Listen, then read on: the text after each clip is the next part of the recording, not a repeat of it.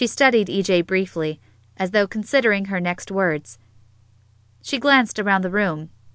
You must love what you do a lot to live like this and not have to go to work on a Friday. EJ thought for a moment. She didn't exactly love what she did, she was simply good at it. I don't actually live this way. She mimicked Jinx's eye movement. This is how I travel because my company makes my arrangements.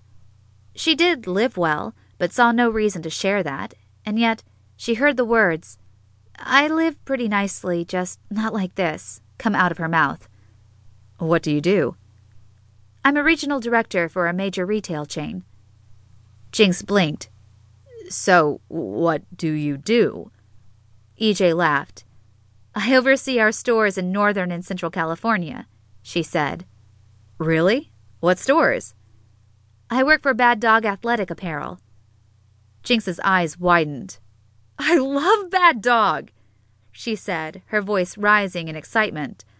Although, she became serious. You know there's no such thing, right? No such thing? As a bad dog. Oh, of course not. EJ laughed. Jinx's lack of pretense was such a refreshing change from what she customarily encountered. Jinx leaned forward in her chair. I saw this shirt in a catalog once. I wish I had it, she said, her features animated.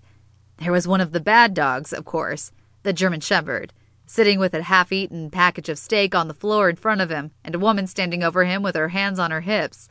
And underneath it said, If only she'd gotten stuck in traffic. Jinx laughed, her eyes bright with amusement. EJ smiled. I've always liked that one too. Mostly what she liked right now was the joy in Jinx's face. You didn't buy it? No, I wasn't in a place where I could. A shadow at the back of Jinx's eyes rippled and shifted, then settled again. I didn't know there was a bad dog store here. EJ wondered at the subtle diversion, but followed it. There isn't. I'm here for a family matter. She lifted her coffee cup to her lips. Your family's here? Jinx set her fork on her empty plate.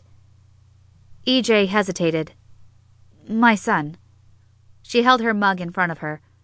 A drop of hollandaise sauce at the corner of Jinx's mouth drew her attention. She waited for Jinx's tongue to slip out and swipe it away. When it didn't, she reached across the table and touched it. As if in reward, Jinx offered her that slow smile, then sucked EJ's fingertip between her lips and grazed it with her teeth. Arousal flooded EJ. She tightened her thighs. You have to stop that, she whispered. You started it. Jinx's tone was low. EJ pulled her hand back and laughed. You're right. I'm sorry. Talk about something to take my mind off. You. A wicked glint flashed in Jinx's eyes. Your son. The image of Jacob filled EJ's mind. She straightened. Okay, that did it. Jinx cleared her throat. You're here to see him? EJ took a deep breath and collected her remaining thoughts. Yes, he's getting married tomorrow. Really? My niece is getting married tomorrow. EJ tensed. No, it wasn't possible. Was it? What were the chances? Wouldn't it be cosmic if they were marrying each other? Cosmic wasn't the word EJ would use. Karmic, maybe. Ending up sharing a family with one of her one night stands. Traumatic, certainly, since no one in her family knew she was gay. She'd always been afraid of upsetting Jacob, and there had never been anyone special in her life for it to matter. Except maybe Rhonda. But that was over. As much as she was afraid to, she had to ask.